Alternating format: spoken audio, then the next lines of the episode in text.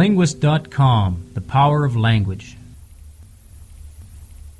Now you must be content to skip ten or eleven whole years, and only guess at all the wonderful life that Mowgli led among the wolves, because if it were written out, it would fill ever so many books.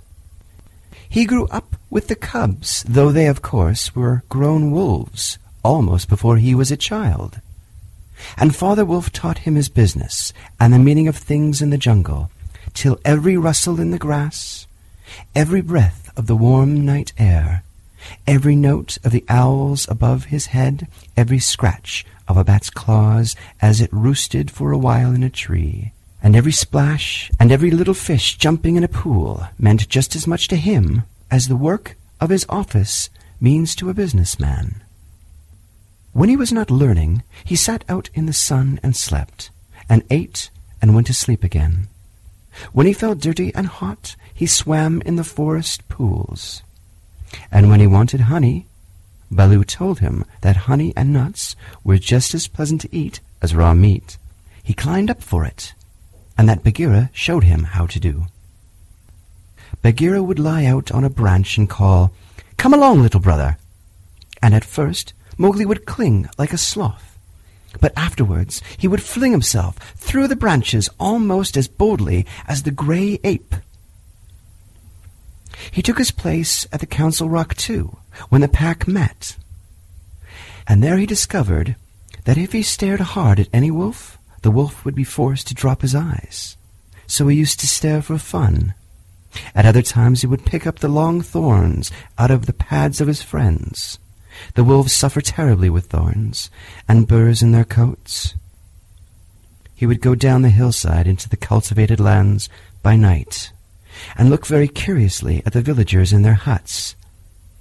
But he had a mistrust of men, because Bagheera showed him a square box with a drop gate so cunningly hidden in the jungle that he nearly walked into it, and told him that it was a trap. He loved better than anything else to go with Bagheera into the dark, warm heart of the forest, to sleep all through the drowsy day, and at night see how Bagheera did his killing. Bagheera killed right and left as he felt hungry, and so did Mowgli, with one exception. As soon as he was old enough to understand things, Bagheera told him that he must never touch cattle, because it had been brought into the pack at the price of a bull's life.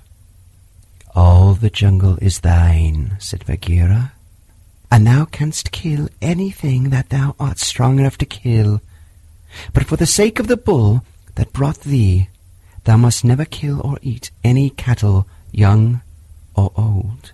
That is the law of the jungle. Mowgli obeyed faithfully. And he grew and grew strong as a boy must grow, who does not know that he is learning any lessons, and who has nothing in the world to think of except things to eat.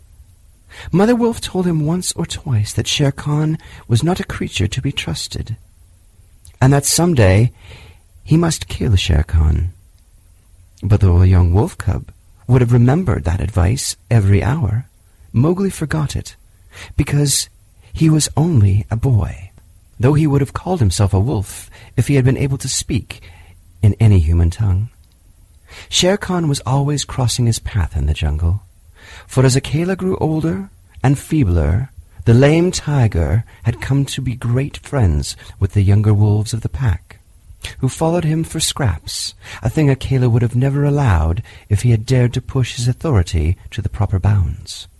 Then Shere Khan would flatter them, and wonder that such fine hunters were content to be led by a dying wolf and a man's cub. They tell me, Shere Khan would say, that at council ye dare not look him between the eyes. And the young wolves would growl and bristle. Bagheera, who had eyes and ears everywhere, knew something of this. And once or twice he told Mowgli in so many words that Shere Khan would kill him some day. Mowgli would laugh and answer, I have the pack, and I have thee, and Baloo, though he is so lazy, might strike a blow or two for my sake. Why should I be afraid?